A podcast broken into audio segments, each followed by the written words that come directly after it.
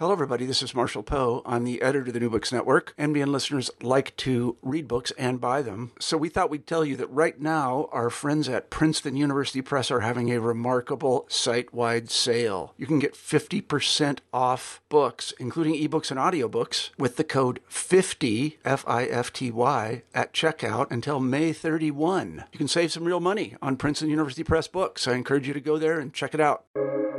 Welcome to the New Books Network.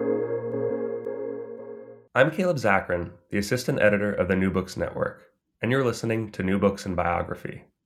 Today I'm speaking with Egyptologists Colleen and John Darnell.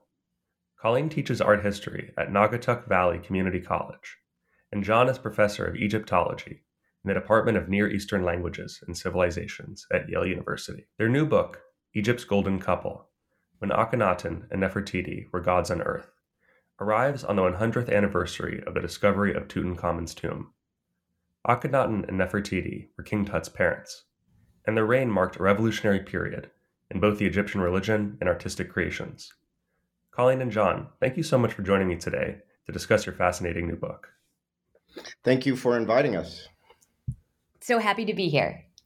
Of course, you know this book was was really fun to read, and I think the uh, the first thing for me is when I was was a little kid, I remember being just so fascinated by ancient Egypt and actually going to the Natural History Museum to see King Tut's tomb. So uh, I really felt as I was reading this book that I was having like these uh, these recollections of things that I saw uh, as a kid. And you you both do such a wonderful job of describing the the artworks uh, that that you examined. So before jumping into the book, uh, I was wondering if you guys could just talk a little bit about how you got interested in this subject, uh, you know, what your background is, and and what brought you to writing this. So my background in Egyptology began really um, as a child, and I was always focused on the scripts and the ancient Egyptian language.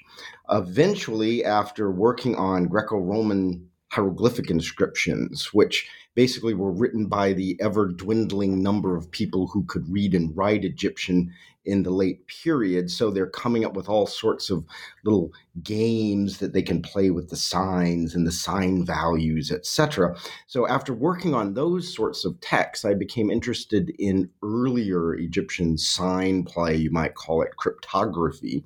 And that ultimately led me to, amongst other things, a cryptographic netherworld book, a description of the rejuvenation and regeneration of the sun in the underworld at night that is on the second of the four gilded shrines from the tomb of Tutankhamun. It didn't originally belong to the burial of Tutankhamun, however. It seems to have been prepared originally for the burial of a very ephemeral ruler, whom we now know to be uh, this Ankh Khepere or Ankhet Khepere Nefer Neferuaten, who comes between the reigns of Akhenaten and, and Tutankhamun. So that so that was a long-winded way of saying I, I encountered, let's say, the Amarna period, Akhenaten and Tut, um, through a rather roundabout and somewhat unexpected way. And then over the years, as I've worked on um, desert road archaeology in Egypt, recording archaeological sites and epigraphic material, I kept encountering the period. Amongst other things, we found graffiti in the new art style of Akhenaten at a site in the Western Desert. So Akhenaten has sort of popped up in my work on ancient Egyptian solar religion, cryptography, even graffiti out in the desert. So it, it seems like it was almost inevitable that after having read all the how, how might one say the writings and miswritings on Akhenaten, uh, it, it, was almost inevitable that that we were going to approach this. Um, Colleen, what do you so my dissertation was also about the Netherworld books, and I was looking at the late period revival of the Netherworld books around 400 BCE on these huge stone sarcophagi, one's even in the Metropolitan Museum right next to the Temple of Dendur. So it sadly doesn't get nearly as much attention, although its texts are fascinating. And I've also done a lot of work on Egyptian military history, and John and I wrote a book called Tutankhamun's Armies battle and conquest in ancient Egypt's late 18th dynasty. in 2007. And so we did a lot of the background about the period there and then really focused in on the military history. And I've also done a study that was really fun to write uh, in 2013 with Oxford University Press called Imagining the Past. And it's about historical fiction in ancient Egypt. So, in the reign of Ramses II, for example, 1250 BCE, they're setting stories 200 years earlier. So, I felt like this idea of the ancient Egyptians themselves looking back at their history and putting them in a much broader context was something that we could really do with a new biography of Akhenaten and Nefertiti. Following up on that point, you know, part of the structure of this book is each chapter begins uh, with a, uh, a sort of literary uh, description of the characters Akhenaten or Nefertiti or, or their parents. Uh, can you talk about the idea behind this, uh, putting putting a sort of literary spin uh, before going into more of the, the the maybe research behind the book?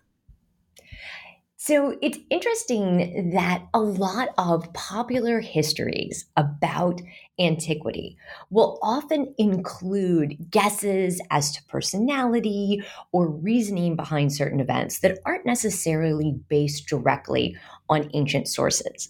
So we wanted to have the challenge of recreating scenes from ancient Egypt using essentially every single place is archaeologically attested. Every object with which the people interact is something that we include in the bibliographic essay, as well as much of the dialogue. But because there are so many gaps in their story, to bring these people to life, we wanted to very clearly signal where the evidence was and where we could make some assumptions about what might have happened to make them seem like real people, not simply these imaginings from 3,000 years ago? Yeah, I think for me, it was sort of a way of writing what you might call a, you know, say a pop history of a 18th, 19th, 20th century person whose letters might survive, who might have also written their own memoirs, let's say. So, so that if you said after reading this letter, you know, someone was really quite angry and stormed about the room, we might actually have evidence for someone, let's say in the 1800s, that that incident really happened so that that we could write something that that had a narrative similar to what we might find say in just purely a novel but for someone in antiquity we're we're going out on a on a great limb. We're either pretending to take at face value a text that we know would have been interpreted by people at the time as as being somewhat stilted or somewhat archaic or necessarily showing continuity of action even when you know that obviously what you did is not the same as something that was done a thousand years earlier. So we thought this would be an interesting way of showing people the limitations of our sources to say that you can have a really interesting narrative describing what might have happened based on actual surviving texts and objects, but you're having to fill in so many gaps that it's essentially fictional or semi fictional or historical fiction. And then at the same time, you can describe what we know, but hopefully in a really interesting way so that people can see that the the journey to get to the information is itself also worthy of telling as well. So it, it's the it's the necessary kind of split narrative for writing a history or a biography of people from such a remote period. So Akhenaten and Nefertiti, they were part of the the 18th dynasty. Uh, can you talk a little bit about the history of Egypt uh, before them, and then just a little bit about uh, who they were and and why they are so important or significant for uh, Egyptian history? I'll try to be really succinct, and then Colleen can fill in the gaps or correct it or make it actually comprehensible. But I'll, I'll be very succinct. So, um, history of Egypt, as far as we can say, the true history begins with the invention of writing um, in Upper Egypt, Southern Egypt, around about 3,250 BCE. That's when we get the hieroglyphic writing system in place.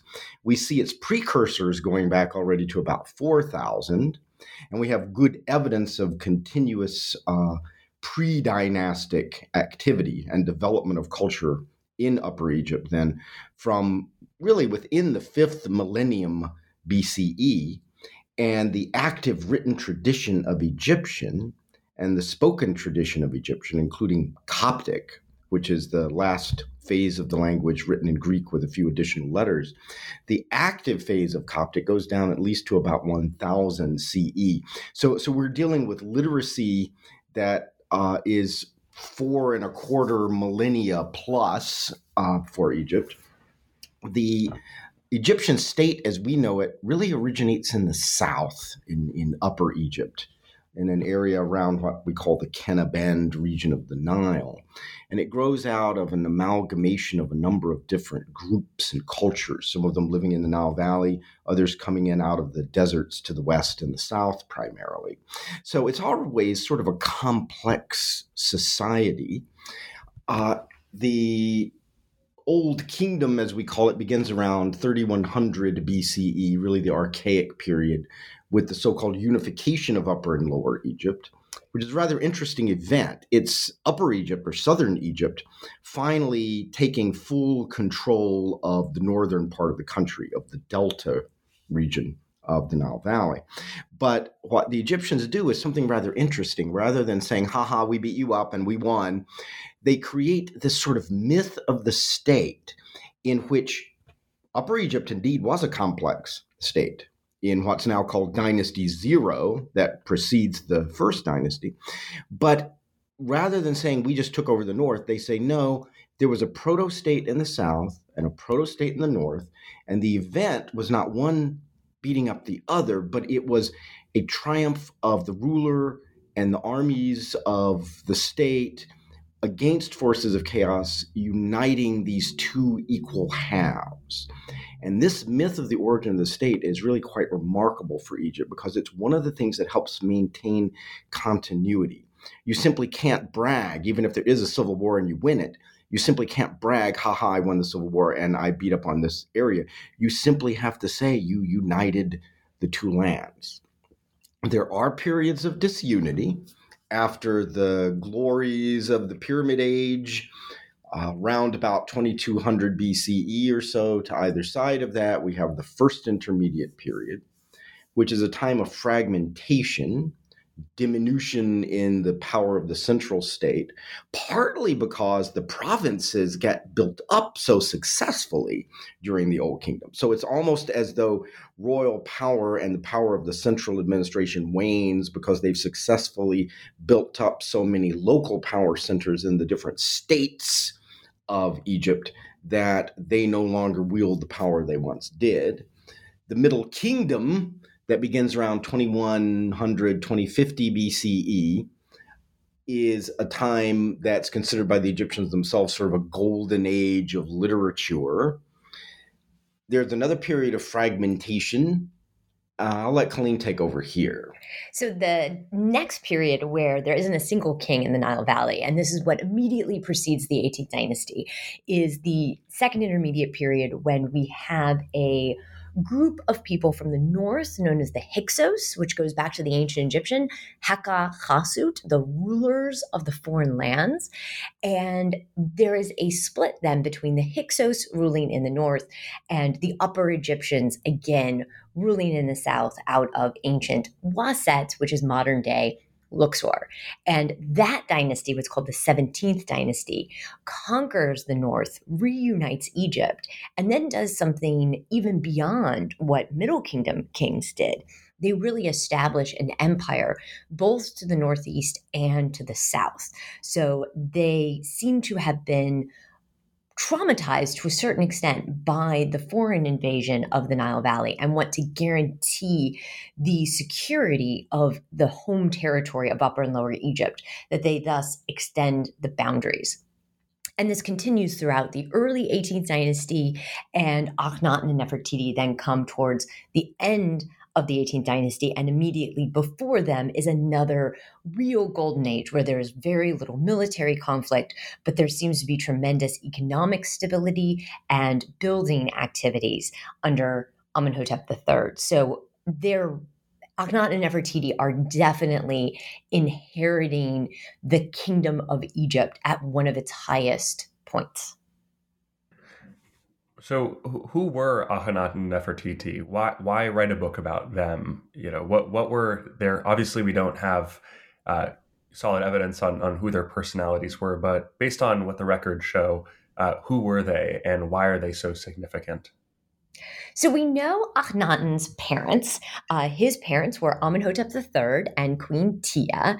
It's still a mystery who Nefertiti is. So we go with the likeliest scenario, which is that she's actually related to the family of Tia, which is this very prominent family in a province in Middle Egypt. But we chose Akhenaten and Nefertiti for a couple of different reasons. One, because so much of their innovations relates to solar religion, and that has been one of the main focuses of our research, including a complete English translation of the Netherworld books in the Valley of the Kings, which is all about what the sun does uh, during the 12 hours of the night. But also, we felt that, and, and let me know what you think on this, John, specifically, that they had not been properly described together. And so much of what has been said about Akhenaten seems to be influenced by modern perceptions of wanting to use him for a particular reason. The same has definitely been true with Nefertiti. And so I feel like we wanted to write it together as a joint biography for Akhenaten and Nefertiti because you can't really understand one without the other. So everybody has been interested in Akhenaten really from uh, some of the earliest Egyptological writings. Uh, even without studying the subject very closely, it was very clear to people that the art under Akhenaten, the artistic style under Akhenaten, changed rather dramatically. And we go from having a pantheon of gods and goddesses to having this, this solar disk with multiple rays ending in human hands. So it's very clear that something unusual is going on. And in terms of how he's been described by people, the descriptions are mutually exclusive. He's described as this, this monster, this incestuous beast um, slothful. He's either an incompetent military leader or he's willfully being a pacifist. Uh, all, these descriptions just can't really fit a single person. Nefertiti is described very often as being the most beautiful woman in the world, even though no text ever says that she or anyone ever made such a sweeping claim for her. She's viewed as being an element in these uh, portraits of the family that are assumed to show Akhenaten as the great father of the family and that these are scenes of daily life, etc. So as uh, Nefertiti, so Nefertiti, in, in spite of her prominence, is more or less relegated just to being kind of an accoutrement to Akhenaten. And what we realize as we began to work on the material is that actually they really are a unity. And in fact, we don't know any more about Nefertiti than we know about Akhenaten. And you can flip that around and say that everything we know about Akhenaten, theoretically, we know about Nefertiti because they're a unit. They're essentially bound together. There's one scene of them um, in a depiction of this great event of reception of foreign tribute in regnal year 12, where you first look at it, you can't tell that it's two different people. So even though the Egyptians do overlap figures, this is done to such an extreme to show almost that they're either merging or just barely emerging one from the other. So as we began working on them, we realized that they really are a unity and that this prominence of the royal women, because it's always Nefertiti and the daughters, this prominence of the royal women actually is an element in explaining what Akhenaten is doing. That that so many modern people have looked at that and said, "Oh, isn't that cute? They're playing with the daughters. That's seen a family life." And yes, no doubt they played with the daughters and they did have a family life, but it's a divergence from what we expect in Egyptian art, but it alludes to some things that we actually know. And one of the pitfalls, I think, for modern even scholars looking at the field is that so much has been written and there are so many preconceptions that everyone comes to Akhenaten and Nefertiti with this idea that we know they're revolutionary and we know everything they did is revolutionary. So we have to explain it really from itself. And this is actually not true, that much of what Akhenaten does is explicable based on what it would have been expected for the king as chief solar priest to do. And much of what Akhenaten and Nefertiti do mirrors what Akhenaten's parents, Amenhotep III and Tia, had actually done, just on a somewhat grander and you might say more bizarre scale. You've spoken a little bit about it already, uh, but I, you know, I was wondering how is it that Akhenaten and Nefertiti uh, modified the Egyptian religion? Uh, what what was the the religion principally like before, uh, and and how did they uh, they innovate it?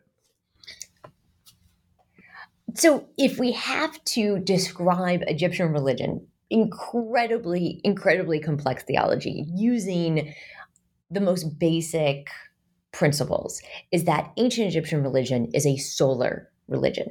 So the fact that Akhenaten and Nefertiti choose Aten, choose this image of the sun, is really in keeping with thousands of years of ancient Egyptian history, and is the reason, for example, that the pyramids have their shape that is the shape of a solar monument. But within Egyptian religion and the solar component, the sun being the creator god, what the sun then does is produce a multiplicity of deities. So the focus on the sun, as well as a very complex polytheistic religion, where different cities might emphasize different creator gods or different chief deities that might also have a consort or a child, and they become the focus of ritual and cult in a particular city. And what Akhenaten and Nefertiti do that is so unusual is that they emphasize the solar religion to the exclusion of other gods because they don't want the competition, for example, of Amun being the one who creates the next king, who impregnates the queen, and thus issues the next generation of royalty. Although that iconoclastic movement only happened slightly later in Akhenaten and Nefertiti's reign. So it seems that it was the prerogative of the Egyptian king to make adjustments to Egyptian religion, just as Amenhotep III did when he acts like the sun god on earth during his giant Jubilee festival in year 30, which he celebrates alongside Tia. And he seems to have an excellent reputation later in Egyptian history. But what Akhenaten and Nefertiti do takes all of that to yet one more level, to too much of an extreme. And that's why the reputation suffers so much. Yeah. So in Egyptian religion, we have various, in Egyptian religion, we have various creation accounts, but they all seem to share a basic feature that there's a primordial creator in whom all potentiality of creation resides, inert in a formless mass out of which all creation arises as a separation of elements. So there's no creatio ex nihilo. The creator deity, who ultimately can be then equated with a solar deity, begins to subdivide itself and begins to subdivide the elements out of Nun creating the known cosmos, then, in which everything we know exists. Everything exists as a series of balanced pairs. Humans and, and deities are, are one of these great paired groups within the ordered cosmos, and all the various gods and goddesses are created during the new kingdom in Egypt, we begin to see a couple of, of different threads develop in the religion. We start to see a little bit more evidence of personal piety, prayers being offered by private people directly to deities, even without any sort of statuary or icon as an intermediary. And we begin to see a lot of speculation about the creator God as a sole primordial force. And we get texts before Akhenaten and especially after Akhenaten in the solar religion that will say that all gods are one God, which is true for the Egyptians because those gods come out of that primordial God.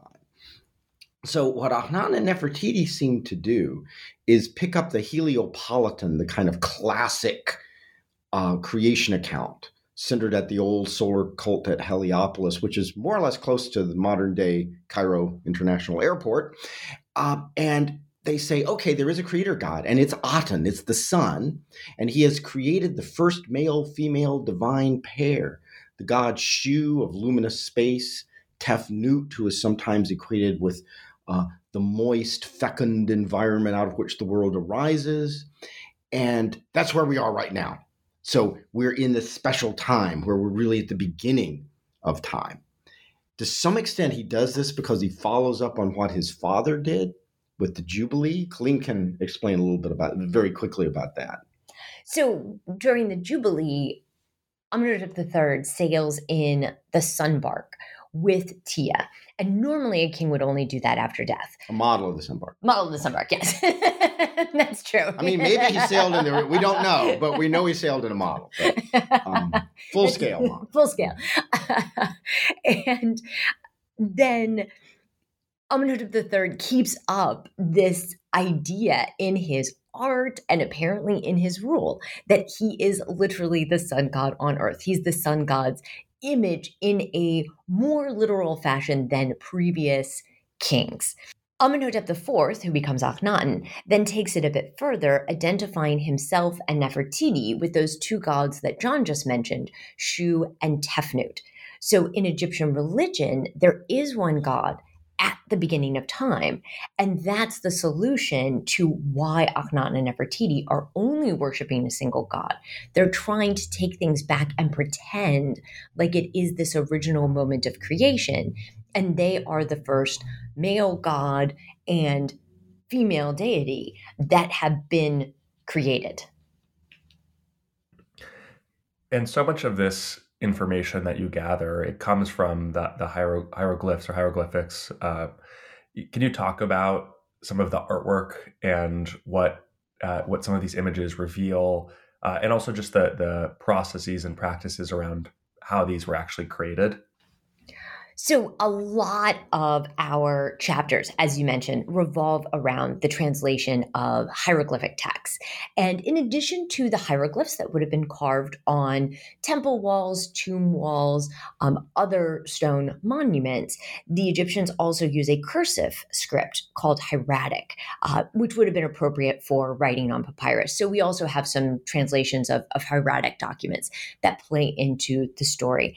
And what we really attempted to do was go back in every single case and re examine literally every hieroglyphic inscription and hieratic text that might relate to the reigns of Akhenaten and Nefertiti.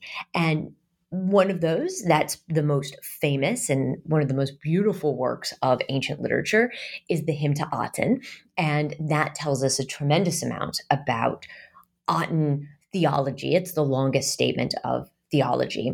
But one of the most exciting and surprising discoveries we made during the course of writing the book, this was not something that we had in advance, was a rereading, uh, and we believe the correct translation now, of a key text early in Akhenaten's reign when he's still calling himself Amenhotep. And it is a fragmentary block, two fragmentary blocks that have the first recorded direct speech of Amenhotep IV. It's the first thing where he's talking that survives from his reign. And as we started to look at this fragmentary text, which had been previously identified as the moment that Akhenaten states his revelation, that all other gods and their statues have stopped working. That was the previous interpretation and been accepted uncritically for 40 years in scholarship. And as we were looking at that text, we started to question well, what is the actual hieroglyphic text say? And I actually, the, the table where we're recording this podcast right now, um, I, I, was looking at this at a book about Akhenaten statues that reference the gods stopping, and I I was talking to John like, wow, that's really amazing that Akhenaten would say that. And John asked, well, what's the what's the original hieroglyphic word? What what's the verb there? Because that doesn't sound like the way the ancient Egyptians would describe it. And from that became one of the longer chapters in Egypt's Golden Couple. And so one of the things we, we hope people realize when they read the book is that uh, the translation process isn't just one of saying, okay, this word unequivocally means this at all times, so therefore I plug that word in and I move on to the next one. Um, certainly, we have a, a, a, pretty decent understanding of the grammar of ancient Egyptian. There's still some arguments that go on about the specific functions of some of the verb forms, but most people, not everyone, but most people agree on most of the, let's say, categories of the verbal system, that sort of thing. But there are words that don't occur that often there are statements that don't have a great number of parallels. So it's always important to look and see what is the context, what is the genre of the text, what are the best parallels that you can find, where is that word used in another place, etc. And once we started looking at the text, we realized that it's one of these kind of time of troubles texts. There are these sort of topoi, there are these uh, sort of preconceived scenarios that the Egyptians like to use in uh, especially royal text. Doesn't mean they don't happen that way, but they will start the king's in the palace, a messenger comes. There's some kind of a problem. The counselors and advisors all come, everyone gets together. Usually nobody has a clue as to what to do. And then the king thinks about it a little bit, steps in, and says, I got an idea. Every once in a while they depart. There's one where Thutmose III says, I'm going to attack now and the advisors and generals say, no, we better wait till the rest of the army gets through that pass. And he says, okay, we'll wait till the rest of the army gets through that pass. So every once in a while they'll depart from the, the, the genre. We realize that this block fit that genre. We also had a parallel text from the reign of Ramses II, where he describes a temple cult that isn't working anymore. Um, he, it's the unfinished mortuary temple of his father, Seti I. And he actually uses the word stop but what he says has stopped is the ritual, it's the, the functioning of the temple. And when he describes the statues, he says that they're, they're fallen over, they're, they're on the ground.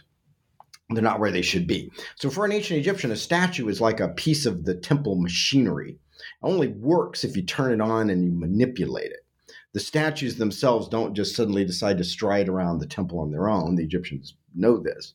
So when we started looking at this, we realized that once again, the, the great desire to see a revelation in Akhenaten, some of that brought on by the fact that it's taken for granted that it's this great revolution.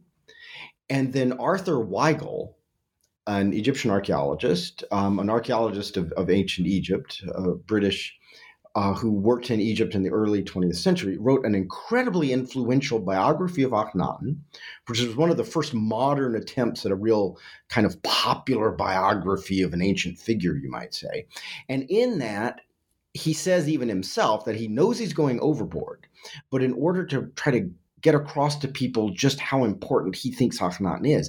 He basically makes of him this kind of tragic proto messianic figure, this kind of Moses, Jesus all rolled into one who is, you know, well ahead of his time.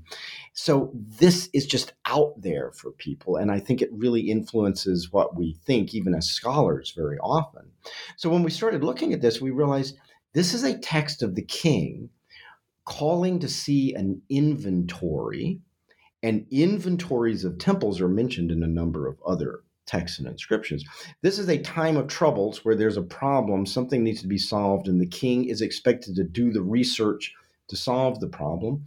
We have a great inscription of Ramses II from Luxor Temple where he does similar research to figure out how a temple is supposed to look. So it's not revelatory, as in, you know, the, the statues don't work. But what's even more interesting about it is that it shows an interest in what the statues look like in inventories of temples, because we have other blocks from ancient Waset, ancient Thebes, modern Luxor, from the very early years of the reign of Amenhotep IV, before he changes his name really to Akhenaten, and then about the time he changes his name to Akhenaten, we have blocks where he's actually taxing all the different temple cults of Egypt, and they're all paying this, you know, not inexpensive, but certainly not exorbitant tax to his new cult of Aten. So rather than being this this prophet king who's had some kind of vision. He becomes a king who's doing what you would expect a king to do, but who's taking a very specific interest in the economies of all the different temples of Egypt. So it almost makes him look a little bit more like Akhenaten, the religious businessman, rather than, let's say, Akhenaten, the, the proto Messiah, which I don't think makes him any less interesting. Sort of following up on that point, uh, you know, can can you guys discuss not just necessarily uh, the religious aspects of their reign, but you know, maybe the more day to day aspects, including, uh, you know, what what was the situation like militarily or diplomatically? because uh, I imagine they were facing, uh, you know, they, they were. I imagine it, it, was, you know, keeping police power was was difficult in this time uh, without, you know, cell phones and, and and other things to to keep everything organized. So it was really interesting to be writing about Akhenaten and Nefertiti and be able to include the aspect of diplomacy and foreign policy because we have military texts throughout the 18th dynasty and even before, although the 18th and 19th and 20th dynasties are the new kingdom is when we have the longest and most detailed military texts. From the reign of Akhenaten, we only have a single battle text, uh, a single campaign that takes place in year 12 against a population of Nubians in the desert that seem to be threatening the gold mining regions. And this actually leads to a bit of an overreaction in terms of Egyptian military campaigning uh, because they're so concerned about the constant flow of gold. But for Amenhotep III and Akhenaten, we have a cache of cuneiform letters. These are the so called Amarna letters that were found in the records office, uh, the royal records office at Akhetaten, so modern Amarna.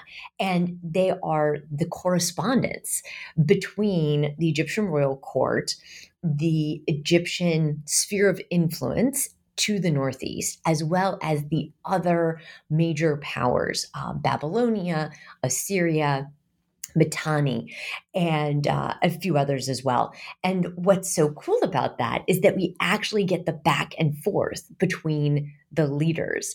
And we have a tiny bit of that from the reign of Ramses II, but otherwise, the richest tapestry of characters and uh, duplicity and diplomacy, uh, as we say in the chapter, really comes from the reign of Akhenaten and Nefertiti. So we can say a lot about his approach to foreign policy and that essentially he was willing to give up some Egyptian cities and territories in order to allow for the rise of a buffer state, the buffer state of Amurru.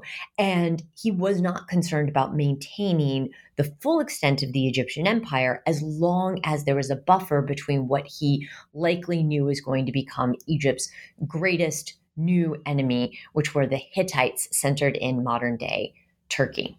So one of the interesting things about Akhenaten is he's accused of being inept diplomatically, but that really rests on an interpretation of this diplomatic correspondence, which has survived apparently because it got left at Akhetaten when Akhetaten was abandoned. The ancient Egyptians are probably transcribing the contents of these texts. They're being written on clay tablets, which is, you know, I've never considered to be necessarily the smartest way to send a letter. But um, cuneiform takes over as this kind of diplomatic script because most of the people writing these um, are are speaking in their everyday life some um, Semitic dialect, and since North Semitic Akkadian um, has been already using cuneiform, you can adapt it to the dialects of the Northwest Semitic that many of the vassal states of the Egyptians are using. So uh, we have all these letters, and obviously the vassal states are all getting terrified. The Rib-Addi of Byblos is the most loquacious of the correspondents, probably. He's always saying, They're coming to get me, they're coming to get me, you got to save me, help, help, help. And modern people tend to look at this and go, That's right. Why doesn't Akhenaten help Rib-Addi? That poor guy is in trouble. Well, we don't know how many other rulers of Egypt got other letters at time from someone and said, I am not answering this at all. I don't care. I'm tired of this. I can't believe this guy. He doesn't realize what's going on and I can't tell him or I, you know, I let out these great diplomatic strategies that we've contrived. So one of the things we've tried to do with Akhenaten and Nefertiti is say, you know, rather than just assuming in some simplistic way that every time somebody cries for help, Akhenaten charges off with some massive army to help them, What if this were someone thinking about this in a more global way, as we know people are thinking of things precisely because of this international correspondence? So you can look at Ahnan as being somewhat of an idiot if you want, but you can also look at the very same evidence and say he's playing a really incredible game of realpolitik uh, in, in a way that you wouldn't necessarily expect before, let's say, the 19th or 20th century. Now, it doesn't mean that that's true. But what it means is then that we can't say that Ahnan, the inept diplomat or the pacifist, we can't say those are are true either. It's interesting that it's an international system in which certain of the big powers can write directly to each other and address each other as brother or the queens as sister, but all the others have to write through someone else Assyria technically is supposed to write through Babylonia. So when the Assyrians start writing directly, the Babylonians sort of freak out because the Egyptians, if the Egyptians answer the Assyrians and say, Hello, brother, thank you for your letter, then bing, you have immediately recognized that they are now a member of the big club. Sort of great powers club, as it's been called. So it's really a rather interesting thing. Egypt sits at the pinnacle of that club. So the king of Egypt is literally referred to as the son of the rulers, which is how the Egyptians, S U N, the solar god of the rulers, and that's even how the Egyptians themselves see the king vis a vis foreigners. There are a number of divine statues of the king that can be called Re of the rulers. So Egypt's the primary place. It's the primus inter pares of the whole group, and everybody wants them to send them things and they have no compunction of saying you only sent me gold plated statues. I want gold statues because everybody knows gold is like dust in the streets in egypt. You just go out and sweep it up and send it off. So the egyptians are always having complaints made. I think it's the king of babylon wants an egyptian wife. Yes. Um, and the king says nope egyptian women don't don't marry foreigners. And he says um, well, he wants a princess apparently originally, and and says that's not happening. Um, and then he says, Send me just any Egyptian woman. I'll say she's a princess. Nobody here will know. And then he gets another letter, I, I think, saying, you know, what what do you not understand? This just doesn't, it's not going to happen. So so Egypt is a place from which everyone wants both to get stuff and they also want to derive sense of their own political importance by writing to the Egyptians. Something that I found really interesting uh, in the book, and and you talk a little bit about just you know the in these letters, you know the people addressing each other as brother is just you know the the sheer level of of inbreeding in these families. So I, I was wondering if you guys could talk a little bit about uh, you know the the marriage practices uh, and, and also you know maybe the, the, the health problems that came out and and how these health problems were maybe uh, conceived of or addressed at the time because uh, I, I, know in particular Tutankhamun uh, was very uh, I, I, don't know if, if necessarily his illnesses were could be directly traced to inbreeding but I was wondering if you could talk a little bit about that subject. Sure. So to work backwards, the physical evidence for Tutankhamun's pathologies have actually recently been debatable. Uh, they, have really been re examined, and there's some question of whether medical diagnoses attributed to Tutankhamun actually are there. And part of the problem is that because Tutankhamun's tomb remained intact, the mummy stayed within these tremendously thick resins that were poured over the mummy. Whereas a lot of the other New Kingdom mummies were removed from their tombs after 100 years or so, precisely because the Egyptian government at the time uh, around 1050 BCE needed the gold that was in their tomb. So it keeps coming back to gold. Like this is this is very significant, uh, and because Tutankhamun's mummy is not in really good condition, it's been a challenge to make those sort of determinations. The genetic evidence suggests um, one of two scenarios either that Tutankhamun's parents were brother and sister, or that Tutankhamun's parents were first cousins on both sides. And that latter scenario, uh, which we present in the book, seems to work very well with this idea of Nefertiti being related to Tiye's family. So there are a few times, definitely, definitely in the 18th dynasty, where there are full brother sister marriages or um, half brother, half sister marriages, but they're not continuous over generations the way we see actually with the Ptolemaic dynasty, with Cleopatra's uh, family, the famous Cleopatra the Seventh. And in Egyptian love poetry, as well as actually what's happening with these diplomatic letters, the term brother and sister is a term of endearment that does not indicate actual genetic relationships. And when in the Egyptian love poetry, they're addressing each other as, oh, my brother, oh, my sister, and then spouting these really incredibly passionate statements, we're not to interpret that literally. Uh, and it actually does relate to the, the it actually does relate to the legal status of women in ancient Egypt, that husband and wife distributed their property the same way as brothers and sisters. And the estate, as it was passed on, could be distributed equally among siblings, whether uh, they were men or women. So that's really actually kind of an interesting aspect of both the symbolic significance of those terms and an economic reality that signaled women's legal equality, at least ideally as the ancient Egyptians expressed it. So in the royal family, you could have brother sister marriages. They do happen periodically. We never, though, get a really long stretch of very close consanguineous marriages until you get to the Greco Roman period and you get to the Ptolemies, who apparently mimicking um, Isis and Osiris, who of course have to marry his brother sister because there's no other they're you know they're they're in one of the first generations of, of deities.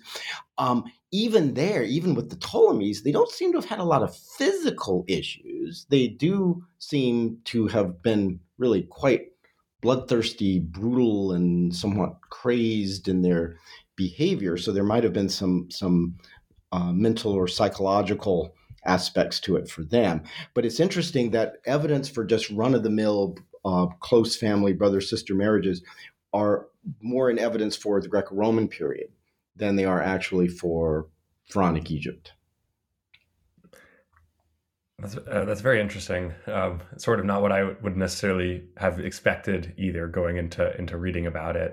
Uh, you know, in the in the interest of time, I, I think you know for for listeners who are interested in hearing about the you know the eventual demise and death of uh, of Akhenaten Nefertiti, I'll leave it there. Uh, but I, I, was wondering if you could talk a little bit about uh, Tutankhamun, uh, as it is the, the centennial of the discovery of his tomb, and what Tutankhamen's uh, relationship was like to the legacy of his parents. So we don't see evidence of Tutankhamun, who was born Tutankhaten, much during the reign of Akhenaten and Nefertiti. And sometimes people have then extrapolated and said, well, Tutankhaten had a very lonely childhood and he wasn't included in his parents' activities with his sisters. And that really is just a function of art and theology that Tutankhaten, representing the next generation of male ruler, doesn't fit into the sorts of scenes that are included in Amarna art. So he is certainly there, born at Ahed Aten, and there is a three year period where a female king takes over after the end after the end of the reign of Akhenaten, after his death. And there's still debate on whether she is Nefertiti or the eldest daughter of Akhenaten and Nefertiti, married Aten. And I guess we won't give away where we go in the book. Uh, but after that king, Nefer Nefer Aten, dies, Tutankhaten ascends to the throne, but has changed his name to Tutankhamun because he, with his advisors, he's only nine years old at the time, nine or 10, uh, restores the previous polytheistic religion. Now, I should point out, we often see this as Akhenaten has this revolutionary religion. Tut comes along and says, nope, canceling that out, and we're going back to what it was before. It's a little more complex than that. This this ephemeral ruler, Ankhet Kheperu Re Nefer Neferuaten, is attested in a graffito by a priest in a tomb in ancient Waset, modern Luxor, West Bank, uh, is attested to having something in the domain of Amen at Waset. So there is already some move back to certain more traditional aspects of Egyptian religion. And there's an abandoning of this, we're all living at the beginning of time scenario that Akhenaten and Nefertiti have. So it's not quite the totally abrupt change that we see. That, that, that has sometimes been seen to happen for Tut. So, you know, with the 100th uh, centennial, uh, I was wondering if the two of you could just speak a little bit uh, generally about the, you know, the field of Egyptology, uh, where you see it heading, uh, and maybe uh, anything else that that the two of you are working on either together or independently.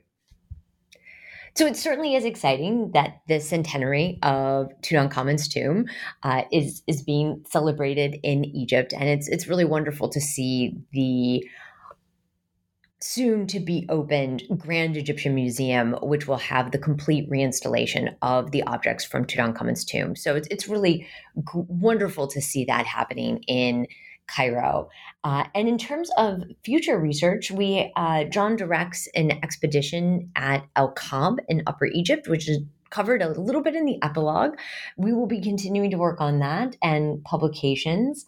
And I mean, I would say, just broadly speaking, from my own experience and what I see, Egyptology, obviously, very early on, has has focused on great funerary monuments and temples of the Nile Valley. They're massive. They're always threatened by various types of human activity. You know, humans are always building monuments and then doing various things over time that threaten them. So it's it's understandable that there's been so much work put on the funerary aspects of ancient Egypt and the temples, but there is another Egypt um, in the deserts to the east, the west, to the south, much work began already in ancient Nubia, south of Egypt, during the salvage campaigns uh, before the construction of the various versions of the Aswan Dam that was going to flood the Nile Valley regions. But even there in ancient Nubia, there are the desert hinterlands. And as we often find ourselves uh, working on ancient desert roads, caravan tracks through the eastern and the western deserts, uh, many of the pieces of the puzzle that have not been found in the Nile Valley and that have not been found in the places where people have been looking for them for decades, many of those pieces are lying out there in the desert. They're in places where we might not expect them. And there is now more work going on in some of these more marginal regions. There's a more look at, let's say, there's more focus on the lives and the networks of the living state and of the lives of the ancient Egyptians rather than focusing quite so much on Egypt as this hieratic and priest heavy society that was obsessed with death, which actually they were not. They, as Weigall pointed out correctly, they were actually so obsessed with how great life was in ancient Egypt that they were desperate to make sure that it continued throughout eternity. But I think that's one of the great things is that there's now more of a look at, let's say, networks and interactions of people and areas uh, rather than just sort of focusing on Egypt as this place that was just always there and was rather static, which it was not. And I hope in the book that we pointed out um, that even from some of the more disparate and dispersed pieces that you can find, that you really can build up a little bit of a picture of why someone was doing what they were doing and how it fit into their world rather, let's say, in how we might interpret it based on our own preconceptions. I, I think that you know the book does uh, a wonderful job at that actually, uh, and you know the two of you through sort of different methods, uh, both uh, looking at the, the, the hieroglyphs and then also uh, you know just the, the, the descriptions at at the beginning, the more literary descriptions do help to to uh, paint this picture, and also yeah, you know, I always appreciate that. You know, you you point out when there are gaps in the uh, in the knowledge, uh, and you know, then letting uh, letting readers fill those gaps in or not fill them in, depending on uh, how creative they want to be. Uh, so, uh, John and Colleen, thank you so much for for being guests on uh, the New Books Network. This book was uh, extremely fascinating. It's Egypt's Golden Couple: When Akhenaten and Nefertiti Were Gods on Earth from St. Martin's Press. I hi- highly recommend that listeners check it out. So thank you so much. Thank you. Thank you.